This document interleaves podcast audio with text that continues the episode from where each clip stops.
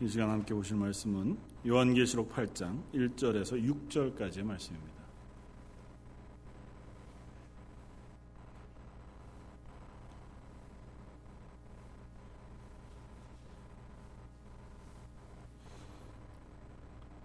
요한계시록 8장 1절에서 6절까지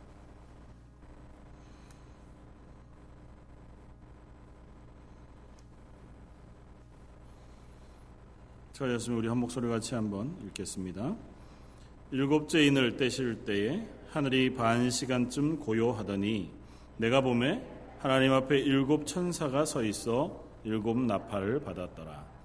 또 다른 천사가 와서 제단 곁에 서서 금 향로를 가지고 많은 향을 받았으니 이는 모든 성도의 기도와 합하여 보좌 앞금 제단에 드리고자 함이라. 향연이 성도의 기도와 함께 천사의 손으로부터 하나님 앞으로 올라가는지라. 천사가 향로를 가지고 재단에 불을 담아다가 땅에 쏟음에 우레와 음성과 번개와 지진이 나더라.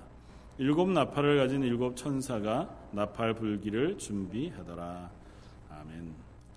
어, 계속해서 일곱 어, 나팔의 재앙을 쓰고 있는 요한계시록 8장 말씀을 함께 나누기를 원합니다. 특별히 오늘 8장 어, 2절 이하에 보면 일곱째 인을 떼시고 나서 어, 반시쯤 고요한 그 어, 시간이 지나고 다시 요한이 환상을 보게 되었습니다. 그 환상을 보았을 때에 하나님 앞에 일곱 천사가 서 있었고 그 일곱 천사는 일곱 나팔을 받아 들고 서 있었습니다. 어, 그 일곱 나팔의 재앙이 쏟아지기 전에 어, 사도 요한이 본 것은 다른 것이 아니라 다른 천사가 와서 재단 곁에 서서 금 향로를 가지고 어, 하나님 앞에 올려드리는 모습을 어, 보게 되었습니다. 뭐 금 향로 그리고 어, 그가 어, 받은 많은 향 아, 그것은 뒤에 쓰고 있는 것처럼 이는 모든 성도의 기도 그것과 합하여 보잡 금 재단에 하나님께 올려드리고자 하는 것이다. 아마 뭐 어, 그림으로 이렇게 하나님께서 어, 사도 요한에게 보여주신 것이어서 성도들의 기도를 받은 금 대접 어, 우리가 앞에 어, 일곱인을 떼시는 그 모양 가운데서 우리가 확인했던 것처럼 하나님께 올려드리는 그 어, 성도들의 기도와 또 아울러서 하나님 앞에 올려드리는 그 기도에 더한 어, 예수 그리스도의 중보하심 그것들이 아마 하나님께 올려드려지는 것일 것이고 사절에 보면 향연이 성도의 기도와 함께 천사의 손으로부터 하나님의께로 올라가서 그리고 나서는 그곳에서 머무는 것이 아니라 천사가 향로를 가지고 재단에 불을 담아다가 땅에 쏟았다 그렇게 어, 기록합니다. 성도의 기도가 이 땅에서 하나님께로 올려지고 그 성도의 기도에 예수 그리스도의 중보하심과 하나님의 어미하심이 함께 던, 어, 입혀져서 이 땅으로 다시 내리 쏟아지는 모습을 우리는 일곱 나팔을 불기 전에 어, 사도 요한의 이상을 통해서 환상을 통해서 보게 되었습니다. 어, 그래서 한 유명한 신학자는 이 본문 말씀을 보면서 역전된 내성 뭐 이렇게 표현했었습니까? 하나님 앞으로 올려 들어가는 성도의 기도는 이 세상을 향하여 하나님께서 내성, 번개와 우레 큰 소리로 쏟으시는 하나님의 심판을 어, 요구하는 내용이 되어진다는 것입니다. 그러니까 하나님의 심판 그것은 하나님께서 주권적으로 당신이 이 땅 가운데 행하시는 것이지만 그 가운데 성도는 그저 심판을 받는 대상으로만 서 있는 것이 아니라 심판 아래서 하나님이 심판하실 때 세상과 구별되어 심판받지 아니하고 아니면 심판을 통과하여 하나님의 보호 아래 있는 교회로서만의 역할을 하는 것이 아니라 거듭 이 지상에서 하나님께 기도함으로 그 심판의 주체, 그 하나님의 심판의 주체자로서의 동력을 하나님께서 우리에게 허락하셨다는 겁니다. 그래서 예수님께서 이 땅에 어, 계시면서 기도를 가르치실 때에 그 기도의 가장 중심의 내용은 무엇이었냐면 하나님의 나라의 뜻이 이 땅 가운데 이루어지기를 기도하라는 것이었습니다. 그러니까 우리 그리스도인들의 기도에서 가장 중심이 되어지는 것은 하나님의 나라의 뜻이 지금 이 세상 가운데 온전하게 이루어지지 않은 세상을 우리는 살아가잖아요. 그래서 우리의 죄악이 있는 것이고 그 죄악의 영향으로 우리가 아프고 어렵고 고난을 당하는 것이고 이 세상 가운데 하나님을 몰라서 죽어가는 수많은 영혼들과 또 세상이 있는 것이고 그것 때문에 부조리해진 뭐 사회 혹은 심지어 하나님 만드신 온 자연계까지 이루어지는 그 모든 악함과 죄악의 결과들 그것들을 바라보면서 이 땅 가운데 그 죄악이 사라지고 하나님 없음이 사라지고 하나님께서 다스리는 하나님의 통치가 이 땅 가운데 이루어지기를 기도하라는 것입니다. 그건 이미 예수 그리스도의 십자가의 죽으심을 통하여 우리에게 허락되어진 것이었고 우리 그리스도인들에게는 이미 하나님께서 어, 은혜로 베풀어 주신 것이었습니다. 그러니까 우리가 그 은혜 받은 사람으로 그 하나님의 구원하심이 내 속에서만 이루어지는 것이 아니라 이 온 세상 하나님이 주신 모든 창조 세계 가운데 또 내가 알고 있는 모든 사람들과 그 사회 가운데 임하기를 위하여 기도하라는 것이고 그렇게 기도할 때 하나님께서 그 기도를 들으시고 오늘 요한에게 보여주신 것처럼 마지막 심판 때가 아니라 지금 당장도 하나님께서 그 기도에 응답하시는 것이 바로 이 땅 가운데 하나님의 살아계심을 심판 가운데 선포하시는 것의 또 다른 모양이라는 것입니다. 우리가 하나님의 은혜를 구하고 하나님께서 살아계신 것을 어, 보여주십시오라고 기도했을 때에 그것이 만약 내가 살고 있는 지금 현재의 삶 가운데 하나님이 역사하시고 응답하셔서 그것을 드러내신다고 하면 그것이 바로 한 개인의 역사에 있어서는 이 계시록에 나오는 온 인류를 향하신 심판에 내 개인을 향한 심판이 이루어지는 거죠. 그리스도인이기 때문에 하나님의 기도의 응답은 우리에게 축복이고 은혜입니다. 하나님께서 는 내게 은혜 베푸시고 나를 구원하신 그것을 경험하는 것이 하나님의 기도의 응답이잖아요. 그러나 하나님 알지 못하는 사람에게는 우리가 받는 기도의 응답이 그들에게는 심판인 것입니다. 왜냐하면 나는 하나님을 믿고 그 하나님의 살아계심을 신뢰함으로 기도했어요. 그리고 그 기도의 응답을 받았습니다. 그것으로 인하여 하나님이 살아계시다는 것이 나를 통하여 그 기도를 통하여 증명되는 거잖아요. 그 증명되는 순간 그 하나님을 믿지 않는 사람은 하나님 믿지 않은 죄가 증명이 되는 거라고요. 하나님이 살아계신 거니까. 그래서 그것이 개인에게는 또 다른 심판이 되어지는 겁니다. 그래서 요한계시록 이 8장에 나오는 기도에 대한 어, 그 마지막 메시지 이것을 우리가 살펴보면서 아 하나님께서 성도의 기도를 사용하시기를 원하십니다. 우리가 그냥 침묵하는 것이 아니라 이 땅 가운데 그리스도인으로 살아갈 때에 하나님 앞에 기도함으로 하나님의 일 가운데 동참하기를 원하시는구나라고 하는 사실 우리가 배워갈 수 있었으면 좋겠다는 것입니다. 이 성도들의 기도는 다른 기도가 아닙니다. 우리가 앞에 살펴보았던 건 6장 9절, 10절 말씀에 이렇게 씁니다. 다섯째 인을 떼실 때 내가 보니 하나님의 말씀과 그들이 가진 증거로 말미암아 죽음 죽임을 당한 영혼들이 제단 아래에서 큰 소리로 불러 이르되 이제 뭐 순교한 성도들 혹은 고난 당한 성도들이 기도하는 내용 그것이 뭐냐 하면 거룩하고 참되신 대주제여 땅에 거하는 자들을 심판하여 우리 피를 갚아주지 아니하시기를 어느 때까지 하려 하시나이까 그렇게 기도한다는 것입니다. 다시 이것을 다른 말로 바꾸면 하나님의 나라가 이 땅 가운데 언제 임할 것입니까? 하나님 하나님의 영광이 하나님의 나라가 이 땅에 빨리 임하기를 소원합니다. 세상이 나를 핍박하고 세상이 나를 어, 죽이고 나를 고난 가운데로 인도해 가지만 하나님께서 이 땅 가운데 오셔서 하나님이 이 땅의 주인인 것을 확인시켜 주십시오. 그거잖아요. 하나님이 주인인 것을 확인하는 순간 나는 하나님으로부터 위로를 받지만 나를 핍박했던 세상은 하나님으로부터 심판받게 되어질 것입니다. 이것이 조금 어, 순화되어진 예수, 예수님이 가르치신 기도로 따지면 하나님의 나라의 뜻이 이 땅 가운데 이루어지기를 원합니다. 우리의 기도가 그거잖아요. 이 세상에서 하나님 알지 못하는 자기 마음대로 살아가는 사람들, 그 사람들의 자아를 깨뜨려 주십시오. 그들에게 하나님 살아계신 것을 알게 해 주십시오. 그것이 무지라면 하나님의 말씀을 한 번도 듣지 못한 것 때문이라면 하나님 그들의 귀에 예수 그리스도의 십자가의 복음을 들려 주십시오.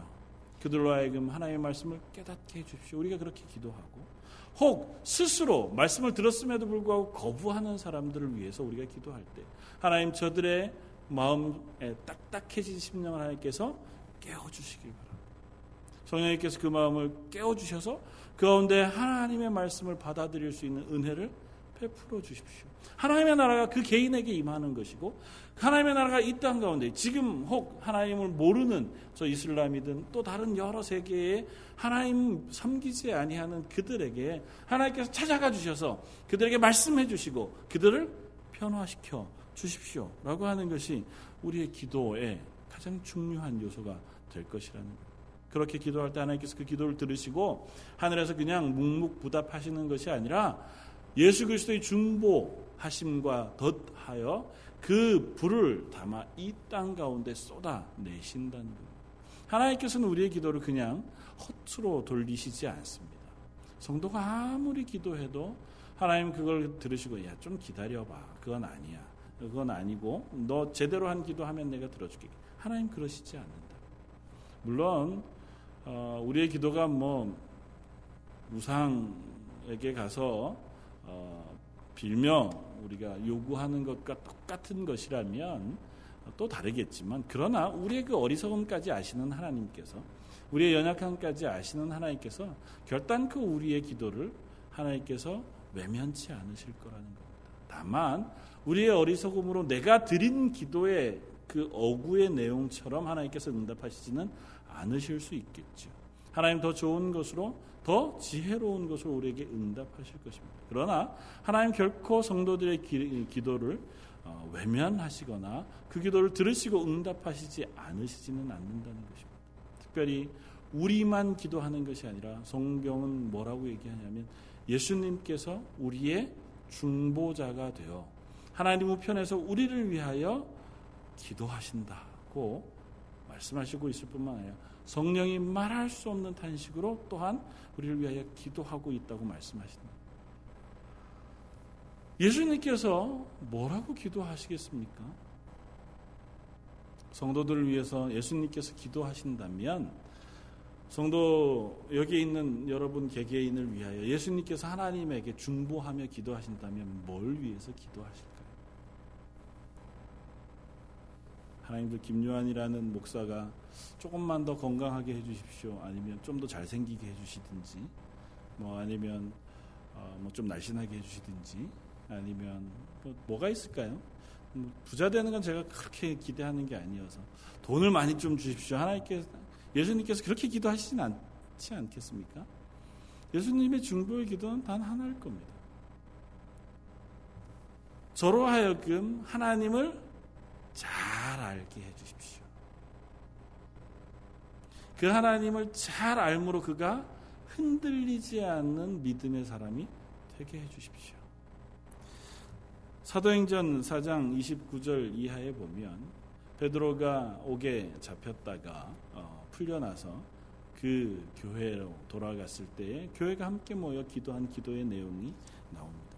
그들이 이렇게 기도했습니다. 초대교회가 주여 이제도 그들의 위협함을 굽어 보시옵고 또 종들로 하여금 담대히 하나님의 말씀을 전하게 하여 주시오며 손을 내밀어 병을 낫게 하시옵고 표적과 기사가 거룩한 종 예수의 이름으로 이루어지게 하옵소서 하더라. 모든 성도들이 지금 옥에 잡혔다가 풀려 나온 사도들을 맞이해 그들과 함께 하는 기도의 내용이에요. 하나님 다시는 이런 고난이 없게 해 주십시오도 아니었고 하나님 우리가 하나님 앞에서 좀 평안하게 신앙생활하게 해주십시오도 아니었습니다. 하나님 위협이 있습니다. 다만 이 위협 당하는 것을 외면치 말고 지켜봐 주십시오. 그리고 나서 그 위협에도 불구하고 담대하게 복음을 전할 수 있도록 은혜 베풀어 주십시오. 용기를 주십시오. 확신과 믿음을 주십시오. 그래서 그들이 그 복음을 전하는 그때에 하나님께서 동행해 주셔서 병을 낫게도 해주시고 또 표적과 기사가 예수 그리스도의 이름으로 이루어지게 해주십시오. 교회의 기도가 그것이었습니다. 예수님이 우리를 위하여 중보하셔도 이것과 같은 기도를 하실 겁니다. 하나님 여기에 있는 런던 제일장로교에 있는 성도들을 굽어 보아 주시길 바랍니다. 그들이 당하는 여러 가지 고난과 어려움도 있을 것이고 또 개인적으로 죄의 연약함 가운데 놓여서 믿음의 불확실함 가운데 놓여 있는 이들도 있을 겁니다. 하나님 그 가운데서 이 성도들을 붙잡아 주십시오. 담대하게 해 주십시오. 그들에게 확신을 더하셔서 그들로 하여금 믿음의 사람이 되게 해 주십시오. 그래서 그들로 하여금 그들의 손을 통하여 그들의 헌신과 봉사를 통하여 그들의 입술을 통하여 예수 그리스도가 증거되고 지고 드러나게 해 주십시오. 예수님의 기도가 그것이라면 우리의 기도도 그것과 맞닿아 있어야 할 것입니다. 물론 그 모든 것이 우리가 성도를 위하여 중보하는 것 그것과 다 있을 것이고 또 예수 그리스도의 복음이 안 믿는 누군가에게 전파되어지기 위하여 극률한 마음을 가지고 기도하는 것과 다 있을 겁니다. 우리가 전혀 생판 가보지 아니하는 선교지를 위하여 기도하는 것 역시 내가 한 번도 만나보지 못한 이름도 모르고 어쩌면 내가 기도하고 있는 상상하고 기도하고 있는 그 선교지의 모습과 지금 그 당 그곳의 모습 전혀 다를지 몰라도 그렇게 말도 안 되게 어리석게 하는 기도 같아도 우리가 그 선교주에 기도할 때 하나님이 우리의 기도를 들으신다고요. 들으시고 그 땅에 하나님의 은혜를 베푸시기를 기뻐하신다고요. 이 땅에서 우리는 작은 목소리로 기도하지만 예수님이 중보하시는 그 기도를 더하여 하나님의 불을 그 땅에 쏟아주신다고 약속하신다고요. 기도하는 건 손해나는 일이 아닙니다. 뭐 손해나는 장사 이렇게까지 표현하면 너무 죄송해서 손해나는 일이 아닙니다. 내게 당장 돌아오지 않아도 하나님 우리의 기도를 들으셔서 하나님의 나라의 영광을 이 땅 가운데 보여주시겠다고. 그 일에 우리를 동참시켜 주시겠다고 약속하신다. 우리가 뭐라고?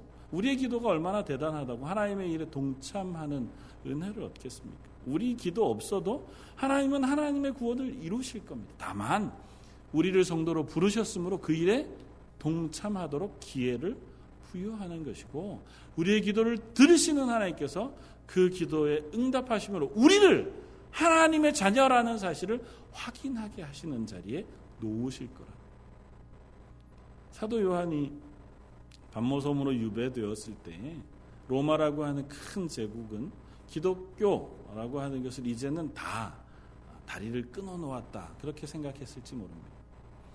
열두 사도 중에 한 명도 남기지 않고 다 죽였습니다. 다 순교했잖아요. 마지막 남은 사도가 사도 요한이었습니다. 그나마 노인이 된 이 사도 요한. 그래도 그가 너무 강력하게 예수 그리스도의 복음을 전하니까 예수 그리스도를 전하는 것 때문에 이 사도 요한 노년의 사도를 반모섬이라고 하는 유배지로 유배 보냈다고 아무것도 없는 바위로 이루어진 그 곳으로 유배 보내놓고 로마는 생각했겠죠. 이제는 저 일을 이어갈 어떠한 힘도 없겠다. 어떻게 보면 그게 뭐 당연한 모습인 것 같아 보입니다. 우리나라에도 옛날 유배지에 가 글을 썼던 수많은 선비들이 있지만 유배지에서의 삶이 그저 그냥 한탄과 한숨, 그저 언제 죽을지 내가 복권되기만을 바라보면서 하루하루 시간을 소비하는 것 이상 아무것도 아니에요. 그러다가 사약이 내려오면 죽는 거고 안 내려오면 그대로 사는 거고 혹시라도 복권되어지면 다시 돌아갈 수 있는 기회 그것 하나만 바라보고 있는 게 유배잖아요. 그러니까 로마가 사도 요한을 복권시켜 주기만을 바라고 그저 그냥 처량하게 시간을 보내야 하는 게 반모섬의 유배지의 생활이라고요. 그러나 사도 요한은 그 반모지에서의 유배 생활을 그렇게 보내지 않았습니다. 사도 요한이 반모섬에 유배되어 있었으나 그 반모섬에 있었던 사도 요한은 우리가 계시록을 시작하면서 그가 성령 안에 거했다고 기록합니다. 다른 말로 표현하면 성령님 안에서 하나님 앞에 기도하는 가운데 사도 요한이 거했다는 것이고 그 기도 가운데 하나님은 이 사도 요한에게 하나님의 나라의 환상과 이상을 보여주시고 말씀해 주셨다는 것. 그가 기도함으로 지금 이 본문으로 넘어와서 얘기하면 로마는 자기의 힘으로 사도 요한을 가두어 제가 내 힘이 아니고선 저기서 벗어날 수 없다고 착각하는 그 순간에도 사도 요한은 그 반모섬의 동굴의 벽을 부여잡고 하나님의 나라의 임재를 위하여 기도했고 그 기도를 들으신 하나님께서 이 땅 가운데 하나님의 살아계심을 보여주심으로 로마 제국은 멸망하고 기독교는 여전히 이 땅 가운데 살아남아 있게 되어졌다고요. 하나님이 사도 요한으로 하여금 하게 하신 일이 그것입니다. 사도 요한이 그 땅 가운데 좌절하고 있지 아니하고 저번에 우리 뭐 샘지의 그 반모섬이라는 곳을 소개한 우리 전도사님 그 글 사진 속에 보니까 아, 실제인지 아닌지 모르지만 사도 요한이 기도했던 그 동굴의 벽에 돌멩이에 기도했던 자국들이 이렇게 남아 있다고 사진이 있더라고요. 그렇지 않든 그것이 사실이든 아니든 사도 요한이 뭐 했겠습니까? 기도하지 않았겠습니까? 기도 가운데 계시록의 말씀을 그가 보았고 들었으니 그 기도 가운데 하나님이 보여주시는 이 이상 가운데 얼마나 놀라운 담대함을 얻었을 것이며 그가 더욱더 이 땅 가운데 하나님의 영광, 하나님의 나라가 임하기를 위하여 기도하지 않았겠습니까? 저 그리스도인들을 박해하는 로마를 하나님께서 깨어 부수어 주시기를 위하여 기도했을 것이고 그 박해 가운데 있는 교회가 담대하게 그 믿음을 지키기 위하여 하나님 은혜 베풀어 주시기 위하여 기도하지 않았겠습니까? 로마가 이기지 못했습니다.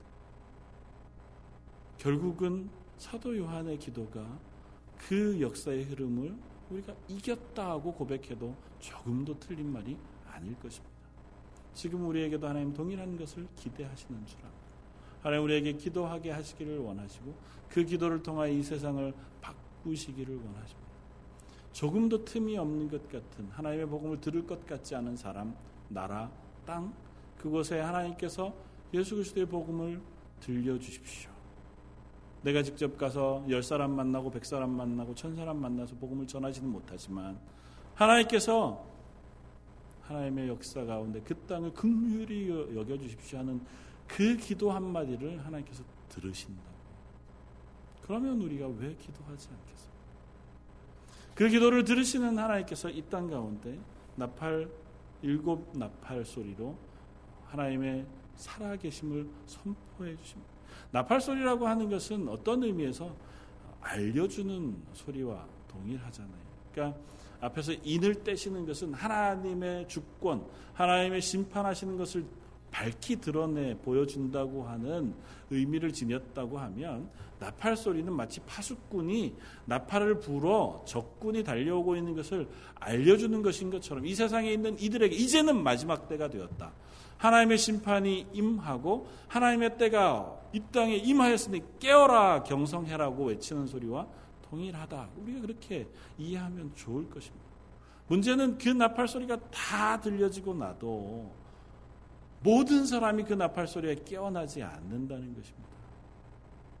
이 나팔 소리가 다 이 땅 가운데 불어져도 한 장 넘겨 9장 20절 이하에 보면 이 재앙에 죽지 않고 남은 사람들은 손으로 행한 일을 회개하지 아니하고 오히려 여러 귀신과 또는 보거나 듣거나 다니거나 하지 못하는 금, 은, 동과 목석의 우상에게 절하고 또 그 살인과 복술과 음행과 도둑질을 회개하지 아니하더라. 하나님이 지금 일곱 나팔을 다 부셨어요. 그랬는데도 불구하고 어떻게 해요? 이 재앙에 죽지 않고 남아 있는 인간들이 회개했다가 아니라 회개하지 않고 여전히 악을 행한다고요. 하나님의 살아계심을 선포하는 나팔 소리가 그리고 그 심판이 땅 가운데 임했어요. 지구에 있는 인구의 3분의 1, 자연의 3분의 1이 이미 하나님의 심판 가운데, 재앙 가운데 다 불타 없어지고 죽었어요. 그럼에도 불구하고 그 재앙을 피한 이 세상 사람들은 여전히 금으로 만든 것, 은으로 만든 것, 돈, 동으로 만들고 나무로 깎아 만든 우상에게 절한다고요. 여전히 악행, 살인, 금행하는 것을 그치지 않고 회개하지도 않는다. 그것이 이 세상의 모습입니다. 이 세상은 아무리 하나님의 심판의 어미하심이 이 땅에 쏟아져도 스스로를 돌이킬 그 마음이 없는 것이 이 세상입니다. 하나님께서 우리에게 은혜 베풀어 주시지 않으면 우리도 그 자리에 서 있을 것입니다. 그러나 하나님께서 우리를 우리에게 은혜 베풀어 주셨기에 우리가 그 어미하신 소리를 듣기도 전에 하나님의 구원받은 자녀가 되어서 예배하는 자녀가 되어서 오히려 기도함으로 하나님의 일을 돕는 하나님의 은혜를 구하는 자리에 서 있게 되어졌다는 것. 이 나팔소리라고 하는 것은 구약의 여러 용도로 사용되어지는 것을 봅니다. 몇 가지만 살펴보면서 이 나팔소리 재앙을 통해서 하나님께서 어, 하시고자 하시는 말씀들을 우리가 살펴보면 좋은 그림이 되어지겠다 생각이 되었습니다. 여호사 6장 1절 이하에 음, 여리고성 전투를 준비하는 이스라엘 모습이 아, 담겨져 있습니다. 여호사 6장 2절 여호와께서 여호수아에게 이르시되 보라 내가 여리고와 그 왕과 용사들을 내 손에 넘겨 주었으니 너희 모든 군사는 그 성을 둘러 성 주위를 매일 한 바퀴씩 돌되 엿새 동안 그리하라. 제사장 일곱은 일곱 양각, 양각 나팔을 잡고 언약궤 앞에 서 나아갈 것이요 일곱째 날에는 그 성을 일곱 번 돌며 그 제사장들은 나팔을 불 것이며 제사장들이 양각 나팔을 길게 불어 그 나팔 소리가 너에게 들릴 때에는 백성은 다 큰 소리로 외쳐 부를 것이라 그리하면 그 성벽이 무너져 내리리니 백성은 각기 앞으로 올라갈지니라. 여리고성은 어떤 땅입니까? 이스라엘 백성이 이제 광야 생활을 마치고 요단강을 건너 하나님의 나라, 하나님이 이스라엘 백성에게 허락해 주신 하나님의 땅, 그 첫 성과의 싸움이잖아요. 그 첫 성과의 싸움에서 하나님은 그들의 무력이나 힘을 의지하지 않고 하나님의 권능으로 그 땅을 승리케 하셨습니다. 그리고 그 땅을 하나님께서 이스라엘 백성에게 주셨습니다. 하나님의 나라에 들어가는 첫 싸움에서 하나님 일곱 제사장으로 하여금 일곱 양강 나팔을 길게 불게 하셨습니다. 그 나팔 소리를 듣고 하나님께서 그 땅에 심판을 내리셨다고. 여리고성이 무너지고 하나님의 백성은 그 땅으로 들어가 그 땅을 차지하게 됐다. 나팔 소리가 어쩌면 그 여리고성 안에 있었던 모든 이들에게는 죽음의 소리였을 것입니다. 그러나 이스라엘 백성에게는 승리의 나팔 소리가 되었을 것입니다. 그 중간에 있었던 한 사람이 있습니다. 라합이라고 하는 한 기생은 그가 여리고성에 있었으나 그 나팔 소리가 구원의 소리였을 것입니다. 그가 여리고성에 살고 있었으나 이스라엘 백성 정탐꾼들을 숨겨주며 고백했던 고백. 우리가 이미 당신들의 소식을 들었고 당신들의 여호와 하나님께서 그 모든 전쟁에 승리하게 하신 것을 들음으로 우리가 간담이 녹았다고 고백했던 그 주인공인 라합은 비록 여리고 성에 살았으나 그 나팔 소리가 죽음의 소리가 아니라 구원의 소리로 들렸을 것이다. 하나님이 나팔 소리를 통해서 이스라엘로 하여금 이제 하나님의 땅을 차지하게 하시는 그 은혜를 확인하게 하셨다는 것입니다. 그래서 그 뒤에 나오는 정말 예수님께서 이 땅에 임하시는 재림의 그 징조로 나팔 소리를 거듭거듭 말씀하십니다. 마태복음 24장 30절 이하에 그가 큰 나팔 소리와 함께 천사들을 보내리니 그들이 그의 택하신 자들을 하늘이 끝에서 저 끝까지 사방에서 모으리라. 예수님께서 재림하실 때에 이 땅이 이제는 끝이 났다. 이 땅의 심판이 이루어지고 하나님 나라가 이 땅 가운데 도래했다는 것을 나팔 소리로 알려주신다. 고린도전서 15장 이하에도 마지막 나팔 소리와 함께 예수님께서 임하시는 그 모습을 확인해 주실 뿐만 아니라 데살로니가전서 4장 16절 이하에도 예수님의 재림 때에 호련히 주께서 호령과 천사장의 소리와 하나님의 나팔 소리로 친히 하늘로부터 강림하실 것이라 그렇게 선언하십니다. 그래서 나팔 소리라고 하는 것은 이스라엘 백성에게 또 계속해서 초대 교회에게 하나님이 우리를 구원하시는 구원의 선언일 뿐만 아니라 하나님을 알지 못하는 이들을 향한 심판의 소리로서 계속해서 들려지는 것입니다. 그러니까 일곱 나팔 소리를 통하여 하나님께서 재앙을 이 땅 가운데 내리시고 심판하시는 소리 역시 마찬가지입니다. 하나님의 나라를 이 땅 가운데 완성하시겠다고 하신 하나님의 선언의 소리라는 거죠. 좀 독특한 말씀이 있습니다. 출애굽기 19장 이하에 보면 이스라엘 백성이 시내산에서 어, 정착했을 때 하나님께서 이스라엘 백성으로 하여금 어, 하나님께서 직접 임재하실 것을 준비하라고 말씀하시고 너희가 첫째 날, 둘째 날 동안 너희 스스로를 거룩히 하고 정결케 하여 하나님 앞에 나아서도록 하나님께서 명령하시고 셋째 날에 내가 너에게 임하리라 그렇게 말씀하십니다. 출애굽 19장 16절 셋째 날 아침에 우레와 번개와 빽 빽한 구름이 산 위에 있고 나팔 소리가 매우 크게 들리니 진중에 있는 모든 백성이 다 떨더라. 모세가 하나님을 맞으려고 백성을 거느리고 진에서 나오매 그들이 산 기슭에 서 있는데 시내산에 연기가 자욱하니 여호와께서 불 가운데 거기 강림하십니다. 나팔 소리가 점점 커질 때에 모세가 말한즉 하나님이 음성으로 대답하시니라. 똑같은 영상이지 않습니까? 우레와 번개와 빽빽한 구름 그리고 나팔 소리. 그 가운데 임재하신 하나님께서 이스라엘 백성에게 말씀하십니다. 이 신의 산에서 하나님께서 말씀하시고 언약을 세우시는 것이 무슨 의미였습니까? 이스라엘 백성에게 율법을 주심으로 그들을 하나님의 구원받은 백성으로 인치시고 확인하시겠다는 거잖아요. 이 신의 산에서 임재하신 하나님께서 이스라엘을 만나심으로 이스라엘 백성은 하나님의 백성이 되어지고 하나님 백성으로 구원받은 것을 확인하게 되어 하나님의 나라가 되어졌단 말이죠. 계속해서 민수기 10장에도 똑같은 이야기가 나옵니다. 그때는 너희들이 절기와 초하루에 하나님 앞에 번제물과 화목제물을 드리고 나팔을 불어라. 그로 말미암아 너희의 하나님이 너희를 기억하실 것이다. 나는 너희의 하나님 여호와다. 그렇게 하나님 말씀하십니다. 초하루 하나님께서 우리를 구원하신 그 첫날 하나님께서 절기로 이스라엘을 구원하신 것을 확인하시던 6월절 초막절 그 모든 절기 때마다 초하루 때마다 이스라엘이 나팔을 불므로 하나님의 구원받은 백성인 것을 스스로 확인하고 하나님은 그 소리와 그 제사를 보시고 어떻게 하시겠다고 내가 너희를 기억하리라.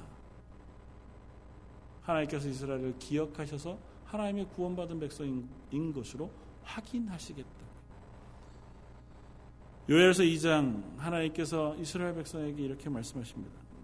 2장 1절 시온에서 나 팔을 불며 나의 거룩한 산에서 경고의 소리를 질러 이 땅 주민들로 다 떨게 할지니 이는 여호와의 날이 이르게 됨이니라. 이제 임박하였으니 곧 어둡고 깜깜한 날이요 짙은 구름이 덮인 날이라. 새벽빛이 산 꼭대기에 덮인 것과 같으니 이는 많고 강한 백성이 이루었습니다. 이와 같은 것이 옛날에도 없었고 이후에도 대대에 없어 없으리로다.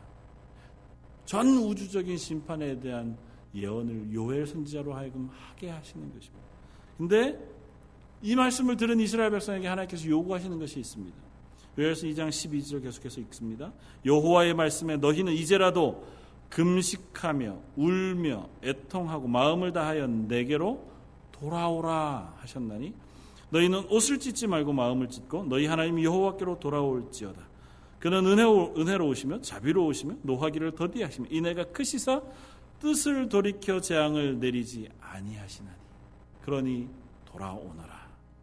하나님의 심판의 날을 요해 선지자로 하여금 예언케 하시고 그 나팔 소리가 들려 이 땅 가운데 하나님의 심판이 임하기 전에 어떻게 하라고요? 너희는 돌아오라. 너희 옷을 찢지 말고 마음을 찢고 하나님 앞에 회개함으로 너희가 하나님의 백성의 자리로 돌아오라.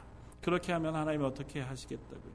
뒤에 나오는 28절 그 후에 내가 내 영을 만민에게 부어주리니 너희 자녀들이 장래를 말할 것이며 너희 늙은이는 꿈을 꾸며 너희 젊은이들은 이상을 볼 것이며 그때 내가 또 내 영을 남종과 여종에게 부어줄 것이며 내가 이적을 하늘과 땅에 베풀리니 곧 피와 불과 연기 기둥이라. 여호와의 크고 두려운 날이 이르기 전에 해가 어두워지고 달이 핏빛같이 변하려니와 누구든지 여호와의 이름을 부르는 자는 구원을 얻으리니 이는 나 여호와의 말대로 시온 산과 예루살렘에서 피할 자가 있을 것이며 남은 자 중에 나 여호와의 부름을 받을 자가 있을 것입니다. 지금 계시록 말씀과 조금 더 다르지 않지 않습니까? 계시록에 보여주시는 이 그림 영상이 이미 요엘서를 통하 요엘 선지자를 통하 이스라엘 백성에게 선포되었던 말씀이에요. 이스라엘 백성이 이미 그 요엘 선지자의 말씀을 기대하고 사모하며 준비하고 있었다고요. 그런 가운데 이 요한을 통하여 하나님께서 그 말씀을 확인시켜 준다고요. 그러면서 말씀하시잖아요. 그러니 어떻게 하라고요? 돌이켜 여호와 앞에 회개하여 하나님의 백성의 자리로 돌아오라. 사랑하는 성도 여러분, 우리에게도 동일한 말씀을 하시는 줄 믿습니다. 우리가 돌이키면 하나님께서 우리에게 하나님의 영을 부어 주시겠다고 말씀하신다고요. 성령을 부어 주시겠다고요. 우리에게 하나님의 나라를 보게 하시고 하나님의 일을 감당하게 하실 하나님의 백성을 만드시겠다고 선언하신다. 거절하면 아까 제 계시록 9장에서 보았던 것처럼 그 소리를 듣고도 나팔 소리를 듣고도 심판이 임하는 것을 보고도 그것을 거절하는 사람은 죽음밖에 없는 거죠. 아니 죽음보다 더한 심판 하나님이 저 영원한 지옥불에 던지게 되어지는 그 심판에 놓여지는 것 이외에는 아무것도 없다는 것입니다. 이미 구원받은 하나님의 백성 되어진 성도 여러분. 우리는 이 말씀을 읽으면서 한 가지 결단을 하길 소원합니다. 아직도 내가 회개하지 않은 자리에 있나 이것을 고민하는 사람들은 우리는 아니지 않습니까? 그렇다면 구원받은 자, 그 자리에 서서 우리가 하나님의 나팔 소리를 듣게 되어질 때 하나님의 심판이 이 땅에 임하기 전에 우리가 조금 더 경성하여 하나님의 은혜 가운데 서는 교회가 되기 위하여 기도하길 바라고. 특별히 우리로 하여금 이 땅에 하나님의 나라의 임재, 임하심을 위하여 기도하라고 하신 부탁을 우리가 받아서 우리 가정을 위하여, 내 자녀들을 위하여, 내 주변에 하나님 알지 못하는 이들을 위하여 저 세계 전혀 들어보지도 못했지만 그러나 여전히 하나님 없이 살아가는 그 땅들을 위하여 기도하고 하나님의 은혜를 구하는 그런 교회가 되었으면 좋겠습니다. 저와 여러분들에게 그 결단이 있기를 바라고 또 실패하더라도 여전히 격려하시는 하나님의 은혜 우리가 작게 기도할지라도 하나님의 우편에 서서 우리의 중보가 되셔서 우리의 기도를 크게 이 땅 가운데 쏟으시는 그 예수 그리스도의 중보하심과 하나님의 극률하심에 기대어 오늘도 하나님의 보좌 앞에 담대히 나아서는 저와 여러분들 되시기를 주님의 이름으로 부탁을 드립니다. 한번 같이 기도하겠습니다. 말씀을 생각하면서 우리 한번 같이 기도하기를 원합니다. 하나님 우리로 하여금 하나님 앞에 구원받은 그 감격 속에 사는 하루하루가 되게 해주십시오. 또한 우리들이 담대하게 오늘 하루 그리스도인으로 서는 하나님의 교회, 하나님의 백성 되게 해주십시오. 나아가서 우리가 하나님의 나라가 이 땅에 임하기 위하여 기도하는 하나님의 일에 동참하는 하나님의 사람들 되게 해주십시오. 우리 한 목소리 같이 한번 기도하면 좋겠고, 특별히 우리 내일 수술하시는 박효순 권사님을 위해서, 또 어, 여전히 항암 치료 받고 계신 우리 조경혜 집사님을 위해서, 또 연약한 가운데 있는 성도들을 생각합니다. 그들이 그 어, 시간들을 지내면서 오히려 하나님의 영광을 드러낼 수 있게 해주십시오. 우리 한 목소리 같이 한번 기도하겠습니다. 사랑과 은혜가 풍성하신 하나님 저희로 하여금 하나님의 은혜 가운데 불러주시고 하나님이 우리를 구원하신 그 구원의 놀라운 말씀을 듣게 하시니 감사합니다. 이 마지막 때에 하늘에서 나팔 소리가 울려 온 세상을 향하신 하나님의 심판의 소리가 온미하게 쏟아질 때에 저희가 그 나팔 소리를 두려워할 사람들이 아니라 오히려 그 나팔 소리를 듣고 하나님의 임자심을 사모하고 하나님의 나라가 이 땅에 임함으로 인하여 감사하고 감격하며 여전히 이 땅에 남은 하나님을 알지 못한 이들 위하여 저희가 함께 기도함으로 하나님 앞에 나아가는 하나님의 백성 되어주기를 원합니다. 사랑하는 하나님의 성도들 그 가정과 그 가운데 하나님 알지 못하는 모든 하나님의 사람들에게 아버지 하나님 긍휼을 베풀어 주옵소서. 또 특별히 이 땅 가운데 하나님 알지 못하는 땅들을 위하여 수고하는 선교사님들과 그 선교진 하나님께서 붙잡아 주시고 은혜 베풀어 주시고 하나님께서 그 땅을 긍휼히 여겨 주옵소서. 또 아버지 저희 성도들 가운데 연약한 이들이 있습니다. 아버지 내일 수술하신 우리 박효수 권사님 또 아버지 하나님 우리 조교인 사님과 연로하신 어르신들 또 연약한 심령과 영한 육체로 인하여 아파하며 힘겨워하는 그들에게 아버지 하나님 그 모든 자리가 하나님을 향하여 달려가는 믿음의 자리가 되게 하시고 하나님 살아계심을 확인하는 하나님 고백의 자리가 되게 하여 주옵소서.